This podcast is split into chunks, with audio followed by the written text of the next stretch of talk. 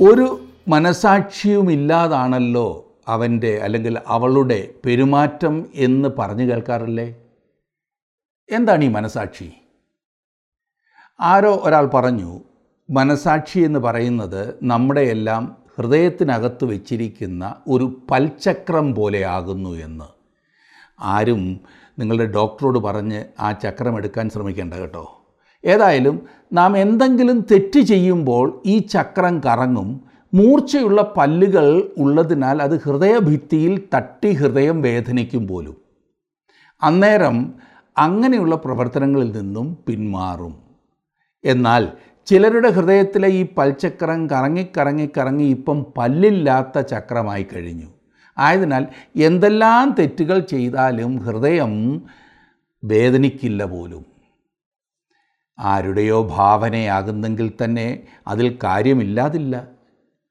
തെറ്റേതോ ശരിയേതോ എന്ന് വ്യക്തമായി അറിയാൻ പാടില്ലാത്ത അവസരങ്ങളിൽ നമ്മുടെ ഹൃദയം പറയുന്നു ഏതാണ് ശരി ഏതാണ് തെറ്റെന്ന്? മനസാക്ഷിയെ ശരിയായ പ്രമാണങ്ങളിൽ കാത്തു സൂക്ഷിച്ചെങ്കിൽ മാത്രമേ ഈ തെറ്റും ശരിയും തിരിച്ചറിയുവാൻ അതിന് കഴിയൂ. തെറ്റ് തന്നെ മനസ്സിലേക്ക് തള്ളിക്കയറ്റിക്കൊണ്ടിരുന്നാൽ മനസാക്ഷി അവിടെ പ്രയോജനപ്പെടില്ല. ഇവിടെയാണ് ദൈവത്തിന്റെ വചനം നമുക്ക് ആവശ്യമായിരിക്കുന്നത്. നമ്മുടെ മനസ്സിൽ ദൈവത്തിന്റെ വചനം എത്രമാത്രമുണ്ടോ അത്രമാത്രം മനസാക്ഷി ഭംഗിയായി പ്രവർത്തിക്കും. ചില രംഗങ്ങളിൽ തെറ്റും ശരിയും തിരിച്ചറിയുവാൻ പ്രയാസമായി വരുമ്പോൾ പോലും മനസാക്ഷി പറയുന്നത് ശരിയായിരിക്കും എന്നാണ് വിശുദ്ധ പൗലോസ് പറയുന്നത്. എന്റെ അഭിപ്രായങ്ങൾ മറ്റൊരാളിൽ അടിച്ചേൽപ്പിക്കാൻ വേറൊരാളുടെ സ്വാതന്ത്ര്യം ഹനിക്കുവാനോ ഒരു ദൈവവൈതലിന്റെ മനസാക്ഷി അനുവദിക്കില്ല. എന്റെ അഭിപ്രായങ്ങൾ മറ്റൊരാളിൽ അടിച്ചേൽപ്പിക്കാൻ വേറൊരാളുടെ സ്വാതന്ത്ര്യം ഹനിക്കുവാൻ ഒരു ദൈവവൈതലിന്റെ മനസാക്ഷി അനുവദിക്കില്ല. മറ്റുള്ളവരെ തിരുത്താം പക്ഷേ അവരുടെ ചിന്താഗതി കൂടി മനസ്സിലാക്കിയിട്ട് വേണം തിരുത്താൻ. റോമലേഖനം പതിനാലാം അധ്യായത്തിൽ വിശുദ്ധ പൗലോ സംസാരിക്കുന്ന സംശയനീയമായ കാര്യങ്ങളിൽ നമ്മുടെ നിലപാടിനെക്കുറിച്ചാണ് നാം ചിന്തിക്കുന്നത്. റോമലേഖനം പതിനാലാം അധ്യായം എടുത്താട്ട് അതിന്റെ അഞ്ചാം വാക്യം വരെ നാം ഒരുമിച്ച് പഠിച്ചതായിരുന്നു. ഇന്ന് ആറ് മുതൽ പന്ത്രണ്ട് വരെയുള്ള വാക്യങ്ങളാണ് നാം ചിന്തിക്കുവാൻ പോകുന്നത്. റോമലേഖനം പതിനാലാം അധ്യായം ആറ് മുതൽ പന്ത്രണ്ട് വരെ.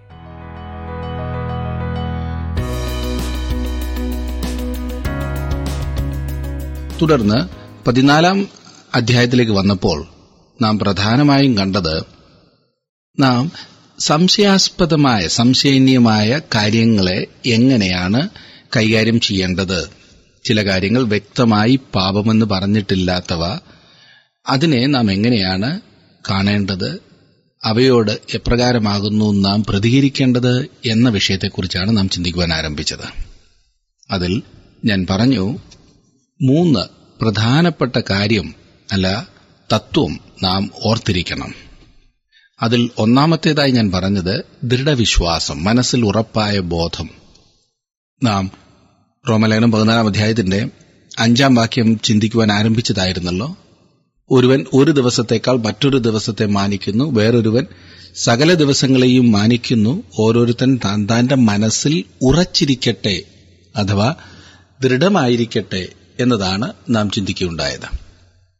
മനസ്സിൽ ഉറച്ചിരിക്കട്ടെ എന്നാൽ പൂർണമായ ഉറച്ച വിശ്വാസം എന്നാണ് അർത്ഥം. താങ്കളുടെ മനസ്സിൽ നിശ്ചയമുണ്ടായിരിക്കുക. ഇവിടെ പൗലസപ്പോസ്തോലൻ ആഹാര കാര്യങ്ങളിൽ നിന്ന് ദിവസത്തെക്കുറിച്ചുള്ള ഉദാഹരണത്തിലേക്ക് കടക്കുന്നു. അതുപോലെ തന്നെ കർത്തൃദിവസം ആരാധനയ്ക്ക് മാറ്റിവെക്കേണ്ട ദിവസം അവൻ ആ വിഷയത്തെക്കുറിച്ചും സംസാരിക്കുന്നു. ചില ആളുകൾ ഈ കാര്യത്തിൽ നിർബന്ധം പിടിക്കാറുണ്ടല്ലോ. ചിലർ ഞായറാഴ്ച കർത്തൃദിവസമായി ആചരിക്കുന്നു. മറ്റു ചിലർ ശനിയാഴ്ച ദിവസത്തെയാണ് കർത്തൃദിവസമായി അംഗീകരിക്കുന്നത്. ദിവസത്തിലല്ല വ്യത്യാസമുണ്ടായിരിക്കേണ്ടത് എന്ന് ഞാൻ കഴിഞ്ഞ ക്ലാസ്സിൽ പറഞ്ഞല്ലോ. നാം ആചരിക്കുന്ന ആ ആചാരം നമ്മുടെ ഓരോരുത്തരുടെ ജീവിതത്തിലാണ് വ്യത്യാസമുണ്ടാക്കേണ്ടത്. വിശ്വാസിയിലാണ് വ്യത്യാസം കാണേണ്ടത്. ഏത് പ്രത്യേക ദിവസം എന്നതല്ല പ്രധാനപ്പെട്ട സംഗതി. പൗലോസപ്പുസ്തകൻ ഇപ്രകാരം പറഞ്ഞിരിക്കുന്നു അതുകൊണ്ട് ഭക്ഷണപാനങ്ങൾ സംബന്ധിച്ചോ പെരുന്നാൾ വാവ് ശബത്ത് എന്നീ കാര്യത്തിലോ ആരും നിങ്ങളെ വിധിക്കരുത് എന്ന്. ഏത് ദിവസമാണ് ആചരിക്കേണ്ടത് എന്ന് നിർബന്ധം പിടിക്കുന്നതിനേക്കാൾ ഓരോ വ്യക്തിയും കർത്താവായ യേശുവിനോട് ഉത്തരവാദിത്തപ്പെട്ടവനാകുന്നു എന്ന കാര്യം മനസ്സിലാക്കുകയാണ് വേണ്ടത്. അവിടുന്നാണ് നമ്മുടെ യജമാനൻ. ഞായറാഴ്ച വളരെ ഭക്തിയോടെ സൂക്ഷിക്കുന്ന ചിലരെ എനിക്കറിയാം. ഞായറാഴ്ച പള്ളിയിലെ കാര്യങ്ങളല്ലാതെ മറ്റൊന്നും ചെയ്യരുതെന്ന് ഇവർ ശഠിക്കുന്നു. നല്ല ചിട്ടയുള്ള ആളുകൾ തന്നെയാണ്. എന്നാൽ അവരുടെ ജീവിതത്തിൽ ആ ചിട്ട എല്ലാ രംഗത്തും കാണുവാൻ സാധിക്കുന്നില്ല എന്നുള്ളത് വളരെ ദുഃഖകരമായൊരു സത്യമാണ്. പോലീസ് പറയുന്നു ഓരോരുത്തൻ താൻ താന്റെ മനസ്സിൽ ഉറച്ചിരിക്കട്ടെ. അതുകൊണ്ട് അർത്ഥമാക്കുന്നത് അക്ഷരാർത്ഥത്തിൽ വക്കോളം നിറഞ്ഞ അവസ്ഥ എന്നത്രേ. എന്ന് പറഞ്ഞാൽ ഒരൊറ്റ തുള്ളി സംശയവും ഇനിയും അതിൽ കൊള്ളാത്ത വിധം. മനസ്സും ഹൃദയവും ഇച്ഛാശക്തിയും അങ്ങനെ പൂർണ വ്യക്തിത്വം അംഗീകരിക്കുന്ന അവസ്ഥ. മനസ്സിലായല്ലോ? പരിമിതി കൂടാതെ തന്നെ തന്നെ പൂർണമായി ഏൽപ്പിച്ചു കൊടുക്കുവാൻ കഴിയുന്ന കാര്യങ്ങൾ മാത്രമേ ഒരു ദൈവപൈതൽ ചെയ്യുവാൻ പാടുള്ളൂ. പകുതി മനസ്സോടെ അല്ല തൊണ്ണൂറ്റി ഒൻപത് ശതമാനം മനസ്സോടെയും അരുതെന്ന്. നൂറ് ശതമാനം മനസ്സും ഇട്ടുവേണം ദൈവത്തിനു വേണ്ടി പ്രവർത്തിക്കുവാൻ. അല്പം സംശയം പാടില്ല. പ്രിയ സുഹൃത്തെ താങ്കൾ ദൈവത്തിനു വേണ്ടി എന്ത് ചെയ്താലും അത് പൂർണ ഉത്സാഹത്തോടെ ചെയ്യേണ്ടതാണ്. ചില ആളുകൾ ഞായറാഴ്ച ആരാധനയ്ക്ക് പോകുമ്പോഴത്തെ മനോഭാവം പാപമാകുന്നു എന്നത്രേ ഞാൻ കരുതുന്നത്. ഞാൻ പറഞ്ഞത് നിങ്ങൾക്ക് ബുദ്ധിമുട്ടുണ്ടാക്കി എന്നെനിക്കറിയാം. ചില ആളുകൾ ഞായറാഴ്ച ആരാധനയ്ക്ക് പോകുക എന്നതുകൊണ്ട് ഞാൻ ഉദ്ദേശിച്ചത് എങ്ങനെയെങ്കിലും ആ പണി ഒന്ന് കഴിച്ചിട്ട് വീട്ടിൽ വന്ന് എന്തെങ്കിലും പണി ചെയ്യുവാനുള്ള ആ വ്യഗ്രത ആ ചിന്ത ആ ധൃതി പലരും ആരാധനയ്ക്കിരിക്കുമ്പോൾ ചിന്ത മറ്റു വല്ലയിടത്തുമായിരിക്കും. ഇങ്ങനൊരു മനോഭാവത്തോടെ പന്തുകളി കാണുവാൻ മനുഷ്യർ പോകുമോ? വള്ളംകളി താങ്കൾ കണ്ടിട്ടുണ്ടോ? അല്ല ഈ കളികളൊക്കെ കാണുന്നത് പാപമാണെന്ന് ചിന്തിക്കുന്നവരുണ്ട്. അങ്ങനെയുള്ളവർ കാണരുതേ. കാണുന്നവരെ ഞാൻ വിമർശിക്കുകയില്ല. അതവരുടെ കാര്യം. എനിക്ക് സമയം കിട്ടാത്തതിനാൽ അധികം ഒന്നും കാണാറില്ല. അപ്പോൾ ഞാൻ പറഞ്ഞു വന്നത് ഈ വള്ളംകളിക്ക് തുഴയുമ്പോൾ പോകുന്നവരുടെ ഉത്സാഹം താങ്കൾ ശ്രദ്ധിച്ചിട്ടുണ്ടോ? അവരുടെ മനസ്സിൽ വീട്ടിലെ കാര്യങ്ങളായിരിക്കുമോ? അപ്പോൾ ഞാൻ കർത്താവിനായി എന്ത് ചെയ്താലും അത് പൂർണ ഉത്സാഹത്തോടെയാണ് ചെയ്യാറുള്ളത്.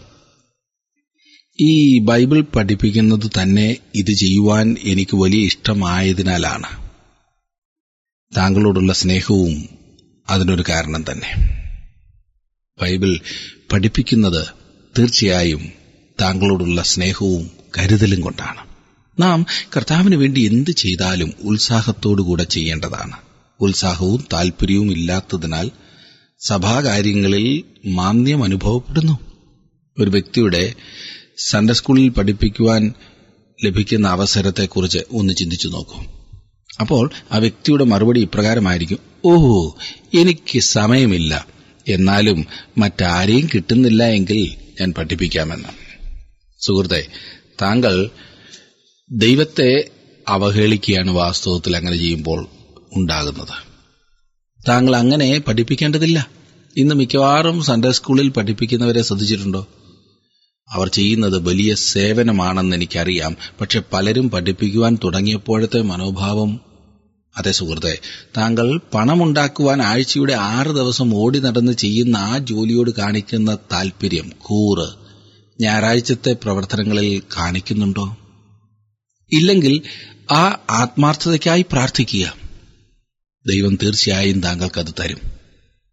ഇന്നത്തെ യുവതലമുറ വഷളാണെന്ന് പറയുന്ന സുഹൃത്തെ താങ്കൾ അതിനുവേണ്ടി എന്തെങ്കിലും ചെയ്യുന്നില്ല എങ്കിൽ തെറ്റ് സത്യം അറിഞ്ഞ താങ്കളുടെ ഭാഗത്തല്ലേ? ചില ആളുകൾ സഭാകാര്യങ്ങൾ ചെയ്യുന്നതിനാൽ വാസ്തവത്തിൽ പാപം ചെയ്യുകയാകുന്നു എന്നത്രേ ഞാൻ കരുതുന്നത്. അതുകൊണ്ട് ആദ്യത്തെ വലിയ പ്രമാണമായി പറഞ്ഞിരിക്കുന്നത് ഓരോരുത്തൻ താൻ താന്റെ മനസ്സിൽ ഉറച്ചിരിക്കട്ടെ എന്നതാണ്. താങ്കളെ തന്നെ ഒന്ന് സ്വയപരിശോധന ചെയ്യൂ. എന്തെല്ലാമാകുന്നു താങ്കൾ മറയ്ക്കുവാൻ ശ്രമിക്കുന്നത്? അവ ദൈവസന്നിധിയിൽ ഏറ്റുപറയൂ ഉറപ്പ് പ്രാപിക്കൂ. ദൈവം താങ്കളെ അതിനായി സഹായിക്കുവാൻ മതിയായവനാണ്. ഇനിയും ഞാൻ ഈ പറഞ്ഞ പ്രമാണമുണ്ടല്ലോ. ഉറച്ച മനസ്സ്. വിവാദപരമായ കാര്യങ്ങളിൽ നമുക്കൊന്ന് പ്രയോഗിച്ചു നോക്കാം. പലപ്പോഴും ആളുകൾ പ്രത്യേകിച്ച് യുവാക്കൾ ഇത് ചെയ്യുന്നത് തെറ്റാണോ അത് തെറ്റാണോ എന്നെല്ലാം ചോദിക്കാറുണ്ടല്ലേ? ഓരോരുത്തൻ താൻ തന്റെ മനസ്സിൽ ഉറച്ചിരിക്കട്ടെ. പൂർണ ഉറപ്പോടും ഉത്സാഹത്തോടും കൂടെ ചെയ്യുവാൻ കഴിയുമെങ്കിൽ ചെയ്യുക. അല്ലാത്ത പക്ഷം ചെയ്യാതിരിക്കുക. ഒരു വ്യക്തിയുടെ മനസ്സിൽ പൂർണ ഉറപ്പുണ്ടെങ്കിൽ ഈ വിധത്തിലുള്ള ചോദ്യം ഉന്നയിക്കയില്ല എന്നതത്രേ വാസ്തവം. നമ്മെ നയിക്കേണ്ട പ്രമാണം ഇതായിരിക്കട്ടെ. താങ്കളുടെ മനസ്സിൽ ഒരു കാര്യത്തെക്കുറിച്ച് എന്തെങ്കിലും ചോദ്യമുണ്ടെങ്കിൽ അത് എന്തായിരുന്നാലും താങ്കളെ സംബന്ധിച്ചിടത്തോളം അത് തെറ്റാണ്. ചോദ്യം എന്നതുകൊണ്ട് സംശയം. വേറൊരാൾക്കത് തെറ്റായിരിക്കണമെന്നില്ല. എന്നാൽ താങ്കളെ സംബന്ധിച്ചിടത്തോളം അത് നിശ്ചയമായും തെറ്റാണ്. എന്ന് മനസാക്ഷിയെ മരവിപ്പിച്ച് ചെയ്യണമെന്നല്ല ഞാൻ ഉദ്ദേശിച്ചത്. ആ വിഷയം നാം തുടർന്ന് പഠിക്കുന്നതാണ്. കർത്താവിനെ പിടിച്ചു കഴിഞ്ഞപ്പോൾ പത്രോസ് യേശുവിനെ ദൂരമേ അനുഗമിച്ചു എന്ന കാര്യം താങ്കൾ ഓർക്കുന്നുണ്ടല്ലോ. അന്ന് രാത്രി പത്രോസ് മഹാപുരോഹിതന്റെ ന്യായവിസ്താര സ്ഥലത്ത് പോയി. അവിടെ മൂന്ന് പ്രാവശ്യം അവൻ യേശുവിനെ തള്ളിപ്പറഞ്ഞു. ആ രാത്രി ശീമോൻ പത്രോസ് അവിടെ പോകരുതായിരുന്നു എന്നത്ര എന്റെ ഉറച്ച വിശ്വാസം. അതേസമയം യോഹന്നാനും മഹാപുരോഹിതന്റെ അരമനയിൽ പോയി. എന്നാൽ അവൻ കർത്താവിനെ തള്ളിപ്പറഞ്ഞില്ലല്ലോ. യോഹന്നാൻ അവിടെ പോയത് കുഴപ്പമില്ലാത്ത കാര്യമായിരുന്നു. എന്നാൽ പത്രോസ് പോകരുതായിരുന്നു. അവൻ ഒരു ബലഹീന സഹോദരനായിരുന്നു. എന്നാൽ ഇന്ന് ബലഹീന സഹോദരനാണ് വേർപെട്ട സഹോദരൻ. അത് ഒരുപക്ഷെ താങ്കൾക്ക് അത്ഭുതം ഉളവാക്കിയേക്കാം. എന്നാൽ ഇത് ചെയ്യുക ഇന്നത് ചെയ്യരുത് എന്ന ഒരു നിയമവ്യവസ്ഥിതി ഉണ്ടാക്കുന്നവരെ സൂക്ഷിക്കേണ്ടതാണ്. അവരാണ് വാസ്തവത്തിൽ ബലഹീനർ. താങ്കളുടെ വിലപ്പെട്ട നിർദ്ദേശങ്ങളും അഭിപ്രായങ്ങളും പ്രാർത്ഥനാ വിഷയങ്ങളും ഇന്ന് തന്നെ ഞങ്ങളെ വിളിച്ചറിയിക്കുക. വിളിക്കേണ്ട number eight two eight one three eight four four five five.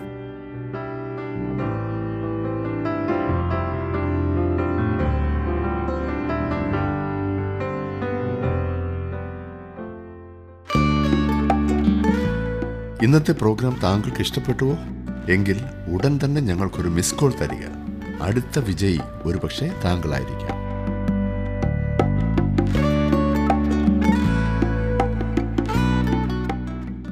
ഇവിടെ ഞാനൊരു ഉദാഹരണം പറയാം. നമ്മുടെ നാട്ടിലൊക്കെ റേഡിയോ ഒരു അപൂർവ വസ്തുവായിരുന്ന സമയത്ത് ഇത് വീട്ടിൽ കയറ്റുന്നത് വലിയ പാപമായി കണ്ടിരുന്ന അനേകം ദൈവമക്കളുണ്ടായിരുന്നു. നല്ല ദൈവമക്കൾ. റേഡിയോ കേൾക്കുന്ന ആൾ വലിയ പാപിയായി കണക്കാക്കിയിരുന്നു. ഇന്ന് ടി വിയെക്കുറിച്ചും അങ്ങനെ ചിന്തിക്കുന്നവരുണ്ട്. ഇതൊക്കെ നാം എങ്ങനെ ഉപയോഗിക്കുന്നു എന്നുള്ളതനുസരിച്ചാണ് തെറ്റും ശരിയും കാണേണ്ടത് സുഹൃത്തെ. തെറ്റ് ചെയ്യുവാൻ സാധ്യതയുള്ള ഒരു കാര്യമായതുകൊണ്ട് അത് തെറ്റാകണമെന്നില്ല. ഏതെങ്കിലും ഒരു വാക്യം ബൈബിളിൽ നിന്നും കൂട്ടുപിടിച്ചതിന് ശേഷം വിവാദപരമായ വിഷയങ്ങളിൽ മറ്റുള്ളവരെ കുറ്റം പറഞ്ഞാൽ എങ്ങനെ ശരിയാകാനാണ്? ഞാൻ പറഞ്ഞു വന്നത് ഈ റേഡിയോ പ്രചാരമായി വന്ന കാലത്ത് അതിനെതിരെ വളരെ ശക്തമായി സംസാരിച്ചിരുന്ന ഒരു വ്യക്തിയെ എനിക്കറിയാം. ഇത് വീട്ടിൽ കയറ്റുന്നവനെല്ലാം നേരെ നരകത്തിൽ പോകും. തല്ലിക്കൊന്നാലും എന്റെ വീട്ടിൽ ഞാനിത് കയറ്റത്തില്ല എന്ന് പറഞ്ഞ് ഈ പ്രിയപ്പെട്ടവന്റെ വീട്ടിൽ ഇന്ന് ഒന്നിലധികം റേഡിയോയും ടി വിയും എല്ലാമുണ്ട്. ഇദ്ദേഹത്തിന്റെ ജീവിതത്തിൽ നിന്നും ഒരു കാര്യം എനിക്ക് മനസ്സിലായി. ആൾ വിശ്വാസത്തിൽ വളരെ ബലഹീനനാണ്. ശക്തനാണെന്ന ഭാവമുണ്ട്. എന്നാൽ ഇദ്ദേഹത്തിന്റെ വീട്ടിൽ ഒരിക്കലും സ്വസ്ഥതയില്ല. മക്കളൊന്നും അപ്പന്റെ ഭക്തിയെ അംഗീകരിക്കുന്നില്ല. ആരും ദൈവഭാഗത്ത് വന്നിട്ടുമില്ല. താങ്കൾ തന്നെ ചിന്തിക്കും ഈ പറഞ്ഞതല്ലേ ശരി? ഉറച്ച വിശ്വാസമുള്ള ആൾക്ക് ഇതൊന്നും ഒരു പ്രശ്നമല്ല. തന്റെ വിശുദ്ധിക്ക് യാതൊരു കുറവും സംഭവിക്കുന്നില്ല. പാപത്തിൽ കിടന്നുരുണ്ടിട്ടല്ല. പിന്നെയോ അതിന്റെ നിജസ്ഥിതി മനസ്സിലാക്കി അത് ഉപയോഗിക്കേണ്ടതുപോലെ ഉപയോഗിക്കുന്ന മനോഭാവമുണ്ടായപ്പോൾ അത് ജീവിതത്തിൽ പ്രയോജനമുള്ള ഒരു വസ്തുവായി തീർന്നു. ഒരു വിശ്വാസി ചില ഉല്ലാസങ്ങളിൽ പങ്കെടുക്കുന്നത് ശരിയോ തെറ്റോ എന്ന് ചിലർ ചോദിക്കാറുണ്ടല്ലോ. അങ്ങനെ അതിൽ പങ്കെടുക്കുകയും അതേസമയം യേശുക്രിസ്തുവിനോട് സജീവമായ ബന്ധം പുലർത്തുകയും ചെയ്യുവാൻ ഒരാൾക്ക് സാധിക്കുമെങ്കിൽ അവ അവന് തെറ്റായിരിക്കില്ല യേശുക്രിസ്തുവിനെയും കൊണ്ട് നിങ്ങൾക്ക് എവിടെയെല്ലാം പോകാമോ അവിടെ പോകുന്നതിൽ തെറ്റില്ല കേട്ടോ. ചില യുവജനങ്ങൾ ചോദിക്കാറുണ്ട് ദൈവമക്കൾ സിനിമയ്ക്ക് പോകുന്നത് തെറ്റാണോ? ഇന്ന് പിന്നെ അങ്ങനെ പോകേണ്ട കാര്യമില്ലല്ലോ. വീട്ടിലിരുന്ന് എത്ര വേണമെങ്കിലും കാണാമല്ലോ. അതൊരു വിനോദം എന്നല്ലേ ഉള്ളൂ. മാത്രമല്ല ഒത്തിരി കാര്യങ്ങൾ നമുക്ക് പഠിക്കുകയും ചെയ്യാം എന്നത്രേ ആ ചോദിക്കുന്നവരുടെ വാദം. അതൊക്കെ അഭിനയം അല്ലാതെ എന്താ എന്ന് പറയുന്നു. നല്ലൊരു മാധ്യമം. ഈ വാദങ്ങളെല്ലാം ശരിയുമാണ്. വളരെ നല്ല ചലച്ചിത്രങ്ങൾ ഉണ്ടെന്നുള്ളതിൽ ഒട്ടും സംശയമില്ല. സത്യസന്ധമായി ഈ മാധ്യമത്തെ ഉപയോഗിക്കുന്നവരുണ്ട്. അതിന്റെ ഗുണങ്ങൾ വിവരിക്കുന്ന താങ്കൾ അതിന്റെ ദോഷവശങ്ങൾ കൂടി ഒന്ന് ചിന്തിക്കൂ. അതിനേക്കാൾ വലിയ വേറൊരു പ്രശ്നമുണ്ട്. ഒരു ഉദാഹരണത്തോടെ ഞാനിത് വിവരിക്കാം. ഒരു അച്ഛന്റെ അടുത്തൊരു യുവാവ് ചെന്ന് ചോദിച്ചു അച്ചോ ഒരു ദൈവവൈതൽ സിനിമയ്ക്ക് പോകുന്നതിൽ എന്താണ് തെറ്റ്? അച്ഛൻ പറഞ്ഞു കുഞ്ഞെ യേശുവിനെ കൂടി കൊണ്ടുപോകാവുന്ന ഏത് സ്ഥലത്തും പോകുന്നതിൽ ഒരു തെറ്റുമില്ല. അത്രയുള്ളോ ഇവിടെയും എനിക്ക് യേശുവിന്റെ സാക്ഷിയാകാം. ഈ പറഞ്ഞ യുവാവ് അടുത്ത ദിവസം തന്നെ സിനിമയ്ക്ക് പോയി. കയറിയിരുന്നപ്പോൾ തന്നെ അടുത്തിരുന്ന വ്യക്തിയെ പരിചയപ്പെട്ടു. ആ ആളിനോട് ചോദിച്ചു താങ്കൾ ഒരു ദൈവ പൈതലായി തീർന്നിട്ടുണ്ടോ? അത് കേട്ട മനുഷ്യൻ ആകെ പകച്ചു നിന്നു. എന്തൊരു ചോദ്യം. അയാൾ തിരികെ ചോദിച്ചു ഈ പറയുന്ന നിങ്ങളൊരു വിശ്വാസിയാണോ? അപ്പോൾ നമ്മുടെ യുവാവ് ധൈര്യമായി മറുപടി പറഞ്ഞു അതെ ഞാനൊരു ദൈവവൈതലാണ് അടുത്ത ചോദ്യം എന്തൊരു നാണം കെട്ട ഒരു ദൈവവൈതലാണ് നിങ്ങൾ? നിങ്ങൾക്കിവിടെ എന്താണ് കാര്യം? ആ യുവാവ് വീട്ടിൽ തിരികെ എത്തിയിട്ട് ഇപ്രകാരം പറഞ്ഞു യേശു എന്റെ കൂടെ വന്നിരുന്നു എന്നാണ് ഞാൻ കരുതിയത് പക്ഷെ അവന് അവിടെ വരുവാൻ സാധ്യമല്ല എന്ന് ഞാൻ അനുഭവത്തിൽ നിന്നും മനസ്സിലാക്കിയെന്ന് എത്ര വാസ്തവമാണ് സുഹൃത്തെ. അനേകരുടെയും ജീവിതത്തിൽ ഇതുപോലെയുള്ള തിക്താനുഭവങ്ങൾ ഉണ്ടാകുമ്പോഴാണ് കാര്യത്തിന്റെ ഗൗരവം മനസ്സിലാക്കുന്നത്. ആറാം വാക്യത്തിൽ നാം കാണുന്നു ദിവസത്തെ ആദരിക്കുന്നവൻ കർത്താവിനായി ആദരിക്കുന്നു തിന്നുന്നവൻ കർത്താവിനായി തിന്നുന്നു. അവൻ ദൈവത്തെ സ്തുതിക്കുന്നുവല്ലോ. തിന്നാത്തവൻ കർത്താവിനായി തിന്നാതിരിക്കുന്നു അവനും ദൈവത്തെ സ്തുതിക്കുന്നു. ദിവസം കർത്താവിനായി ആചരിക്കണം എന്നുള്ളതാണ് ഏറ്റവും പ്രധാനപ്പെട്ട കാര്യം. അതുപോലെ തന്നെ മാംസം തിന്നുന്നവൻ അവന്റെ ഹൃദയാന്തരഭാഗത്ത് നിന്ന് ദൈവത്തെ സ്തുതിക്കുന്നു. ഭക്ഷണത്തിന് മേശപ്പുറത്ത് എന്തുണ്ട് എന്നുള്ളതല്ല ഹൃദയത്തിൽ എന്തുണ്ട് എന്നതാണ് ദൈവം നോക്കുന്നത്. ഒരു വ്യക്തിയുടെ ഹൃദയ നിലയാണ് അവന്റെ ക്രിസ്തീയ സ്വഭാവത്തെ നയിക്കുന്നത്. ഏഴ് മുതൽ ഒൻപത് വരെയുള്ള വാക്യങ്ങൾ ഞാനൊന്ന് വായിക്കാം. നമ്മൾ ആരും തനിക്കായി തന്നെ ജീവിക്കുന്നില്ല ആരും തനിക്കായി തന്നെ മരിക്കുന്നതുമില്ല. ജീവിക്കുന്നുവെങ്കിൽ നാം കർത്താവിനായി ജീവിക്കുന്നു. മരിക്കുന്നുവെങ്കിൽ കർത്താവിനായി മരിക്കുന്നു. അതുകൊണ്ട് ജീവിക്കുന്നുവെങ്കിലും മരിക്കുന്നുവെങ്കിലും നാം കർത്താവിന് ഉള്ളവർ തന്നെ. മരിച്ചവർക്കും ജീവിച്ചിരിക്കുന്നവർക്കും കർത്താവ് ആകേണ്ടതിനല്ലോ ക്രിസ്തു മരിക്കുകയും ഉയർക്കുകയും ചെയ്തത്. നമ്മൾ ആരും തനിക്കായി തന്നെ ജീവിക്കുന്നില്ല ആരും തനിക്കായി തന്നെ മരിക്കുന്നുമില്ല. നമ്മുടെ ജീവിതം മറ്റുള്ളവരെ ബാധിക്കുന്നതാണ് എന്നതിന് തെളിവായി ഈ വാക്യം ഉപയോഗിക്കാറുണ്ട്. എന്നാൽ ആ ചിന്തയല്ല ഇവിടെയുള്ളത് ദൈവമക്കൾ എന്ന നിലയിൽ ക്രിസ്തുവിനെ കൂടാതെ അവനിൽ നിന്നകന്ന് നമുക്ക് ജീവിക്കുവാൻ കഴിയുകയില്ല. താങ്കൾ ജീവിക്കുന്നു എങ്കിൽ ക്രിസ്തുവിനു വേണ്ടി ജീവിക്കേണ്ടതാണ്. മരിക്കുന്നുവെങ്കിൽ കർത്താവിനായി മരിക്കേണ്ടതാണ്. ഭക്ഷണപദാർത്ഥങ്ങളുടെ അടിസ്ഥാനത്തിലല്ല നമ്മുടെ ക്രിസ്തീയ ജീവിതത്തെ അളക്കുന്നത്. പിന്നെയോ ക്രിസ്തുവിനോട് നമുക്കുള്ള ബന്ധമാണ് അതിനുള്ള മാനദണ്ഡമായിരിക്കുന്നത്. അതത്ര ഏറ്റവും പ്രധാനപ്പെട്ട കാര്യം. ഈ ജീവിതത്തിൽ ചെയ്ത എല്ലാ കാര്യങ്ങൾക്കും ഒരിക്കൽ നാം കണക്ക് ബോധിപ്പിക്കേണ്ടവരാണ്. അവനവൻ ശരീരത്തിലിരിക്കുമ്പോൾ ചെയ്തത് നല്ലതാകിലും തീയതാകിലും അതിന് തക്കവണ്ണം പ്രാപിക്കേണ്ടതിന് നാം എല്ലാവരും ക്രിസ്തുവിന്റെ ന്യായാസനത്തിന്റെ മുൻപാകെ വെളിപ്പെടേണ്ടതാകുന്നു എന്ന് നാം വായിക്കുന്നു. രണ്ട് കുരന്തിയർ അഞ്ചാം അധ്യായത്തിന് പത്താം വാക്യം. താങ്കളുടെ ഭക്ഷണ പദാർത്ഥങ്ങൾ അന്ന് ഒരു ചോദ്യമായിരിക്കേയില്ല കേട്ടോ. എന്നാൽ താങ്കൾക്ക് ക്രിസ്തുവിനോട് എപ്രകാരമുള്ള ബന്ധമാണ് ഉണ്ടായിരുന്നത് എന്നതായിരിക്കും ചോദ്യം. മാംസം തിന്നാതെ തന്നെ താങ്കൾക്ക് ദൈവമില്ലാത്തവനായിരിക്കുവാൻ കഴിയും. അതേസമയം മാംസം ഭക്ഷിച്ചുകൊണ്ടും താങ്കൾക്ക് ദൈവമില്ലാത്തവനായിരിക്കുവാൻ കഴിയും എന്നത്രേ വാസ്തവം. ജീവനുള്ളതിന്റെയും മരിച്ചവരുടെയും മേൽ കർത്തൃത്വം നടത്തുന്നതിന് ക്രിസ്തുവിന്റെ മരണവും ഉയർത്തെഴുന്നേൽപ്പും അവന് ആധാരമായിരിക്കുന്നു. പത്ത് മുതൽ പന്ത്രണ്ട് വരെയുള്ള വാക്യങ്ങൾ നോക്കിക്കേ. എന്നാൽ നീ സഹോദരനെ വിധിക്കുന്നതെന്ത്? അല്ല നീ സഹോദരനെ ധിഖരിക്കുന്നതെന്ത് നാം എല്ലാവരും ദൈവത്തിന്റെ ന്യായാസനത്തിന് മുൻപാകെ നിൽക്കേണ്ടി വരും. എന്നാണ് എന്റെ മുമ്പിൽ എല്ലാ മുഴങ്കാലും മടങ്ങും. എല്ലാ നാവും ദൈവത്തെ സ്തുതിക്കും എന്ന് കർത്താവ് ചെയ്യുന്നു എന്നെഴുതിയിരിക്കുന്നുവല്ലോ. ആകയാൽ നമ്മൾ ഓരോരുത്തരും ദൈവത്തോട് കണക്ക് ബോധിപ്പിക്കേണ്ടി വരും. വളരെ പ്രധാനപ്പെട്ട ഒരു മുന്നറിയിപ്പാണ് ഇവിടെ നമുക്ക് ലഭിക്കുന്നത്. എല്ലാ മനുഷ്യനും ഒരു ദിവസം ദൈവത്തോട് കണക്ക് ബോധിപ്പിക്കേണ്ടി വരും. താങ്കൾ സഹോദരനെ വിധിക്കുന്നത് എന്ത് വ്യഭിചാര കുറ്റത്തിൽ പിടിക്കപ്പെട്ട സ്ത്രീയെ കല്ലെറിഞ്ഞു കൊല്ലുവാൻ കൂടി വന്ന പരീശന്മാരോട് നിങ്ങളിൽ പാപമില്ലാത്തവൻ ഇവളെ ആദ്യം കല്ലെറിയട്ടെ എന്ന് യേശു പറഞ്ഞ കാര്യം ഓർക്കുന്നുണ്ടല്ലോ. അതെ പാപത്തെ പ്രോത്സാഹിപ്പിക്കുകയായിരുന്നില്ല കർത്താവ് ചെയ്തത്. ആ ദിവസം ഒരൊറ്റ വ്യക്തി പോലും അവളെ കല്ലെറിഞ്ഞില്ല. നാം ദൈവം മുൻപാകെ നമ്മുടെ കണക്ക് ബോധിപ്പിക്കേണ്ടവരാണ് എന്ന ബോധം നമുക്കുണ്ടായിരിക്കേണ്ടതത്രേ. ചില കാര്യങ്ങൾ എങ്ങനെ ദൈവത്തോട് പോയി പറയും എന്ന കാര്യം എന്നെ ആകുലചിത്തനാക്കുന്നു. അതുകൊണ്ട് താങ്കളെ കുറ്റം വിധിച്ചുകൊണ്ടിരിക്കുവാൻ എനിക്ക് സാധ്യമല്ല. ദൈവം എനിക്ക് തന്നിട്ടുള്ള സാഹചര്യങ്ങളെ ദൈവനാമ മഹത്വത്തിനു വേണ്ടിയിട്ട് ഉപയോഗിക്കണം എന്നുള്ള ബോധത്തോടെ ഞാൻ മുൻപോട്ട് പോകേണ്ടതായിട്ടുണ്ട്. പൗലോസ് എത്ര കൃത്യമായും വ്യക്തമായിട്ടുമാണ് ചോദിക്കുന്നത്. നീ സഹോദരനെ വിധിക്കുവാൻ നിനക്ക് എന്താണ് യോഗ്യതയുള്ളത്? സഹോദരനെ ധിഖരിക്കുവാൻ നിനക്ക് എന്ത് സ്ഥാനമാണുള്ളത്? താങ്കളുടെ ജീവിതത്തിൽ ദൈവം ആഗ്രഹിക്കുന്നത് പോലെ മറ്റുള്ളവരുമായി ബന്ധപ്പെട്ട് മുൻപോട്ട് പോകുവാൻ സാധിക്കുന്നുണ്ടോ? അതോ ഇന്നും മറ്റുള്ളവരുടെ കുറ്റം പെരുപ്പിച്ചു കാണിക്കുകയും അതേ തെറ്റ് എന്നിലുള്ളപ്പോൾ അതിനെ കണ്ണടച്ച് ഞാൻ മുൻപോട്ട് പോവുകയും ചെയ്യുന്ന മനോഭാവമാണ് ഉള്ളത്? നമ്മുടെ സ്വന്തം ജീവിതത്തെ അത് താറുമാറാക്കും എന്ന കാര്യം മറന്നു പോകരുത്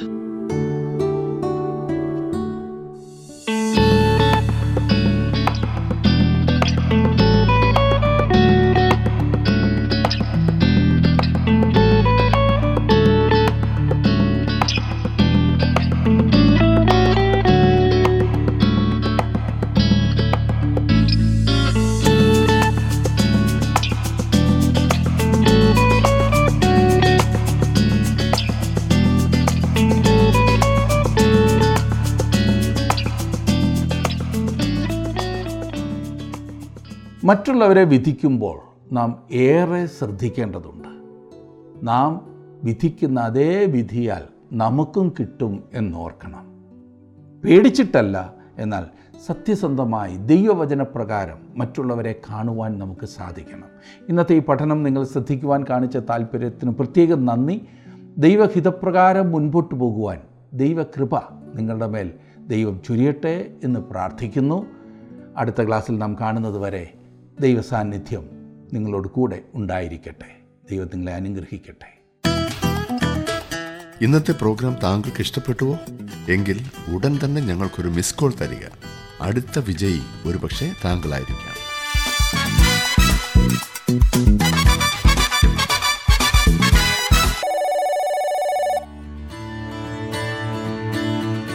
ടി ഡബ്ല്യു ആർ ജീവസന്ദേശം ബൈബിൾ പഠനങ്ങൾ അടങ്ങിയ മീഡിയ പ്ലെയർ ലഭ്യമാണ്.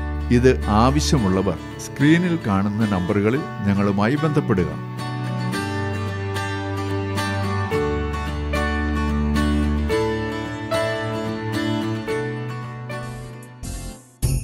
എന്തതിശയമേ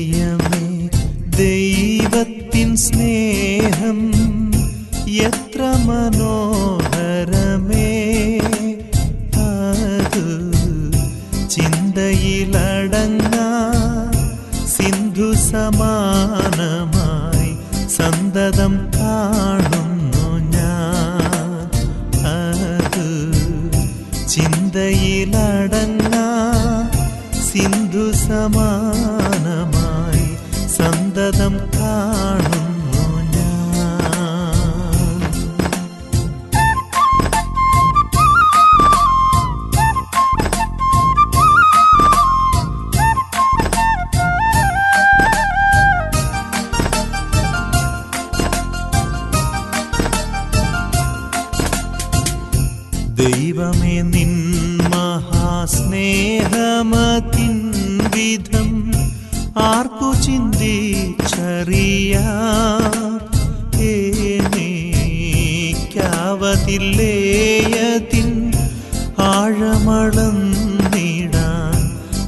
എത്ര ബഹുലമതു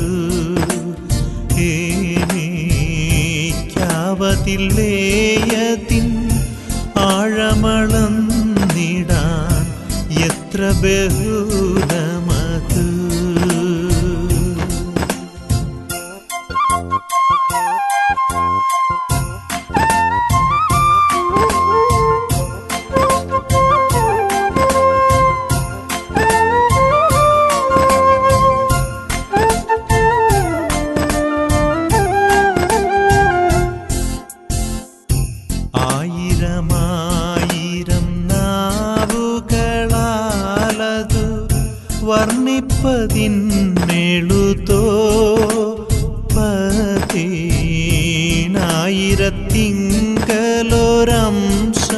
ചൊല്ലിടുവാൻ പാരില സാധ്യമഹോ.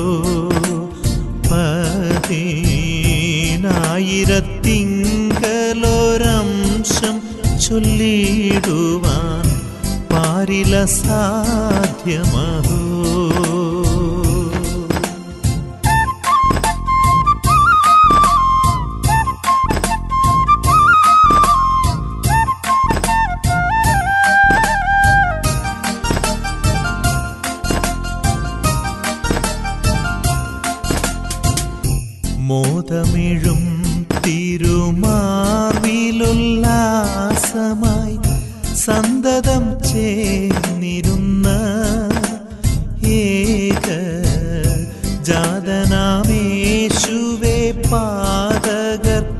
പാതകർക്കായി തന്ന സ്നേഹമതിശയമേ ഏക ജാതനാമേശുവേ പാതകർക്കായി തന്ന സ്നേഹമതിശയമേ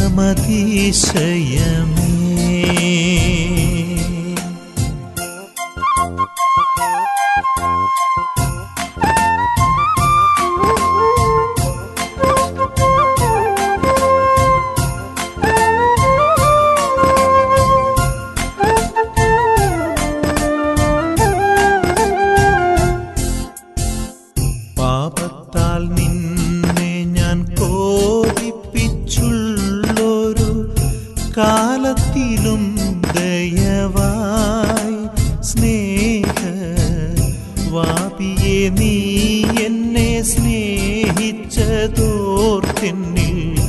ആശ്ചര്യമേറിടുന്നേ. സ്നേഹ വാപിയെ നീ എന്നെ സ്നേഹിച്ചതോർത്തിന്നിൽ തെന്നിൽ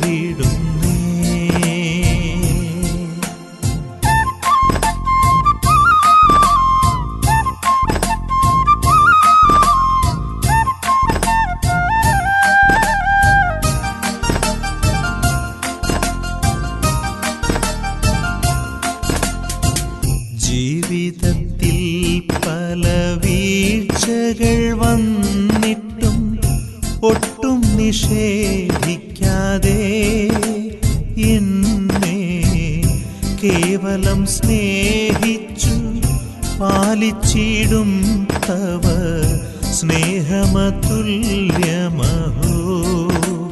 എന്നെ കേവലം സ്നേഹിച്ചു പാലിച്ചിടും തവ സ്നേഹമതുല്യമഹോ.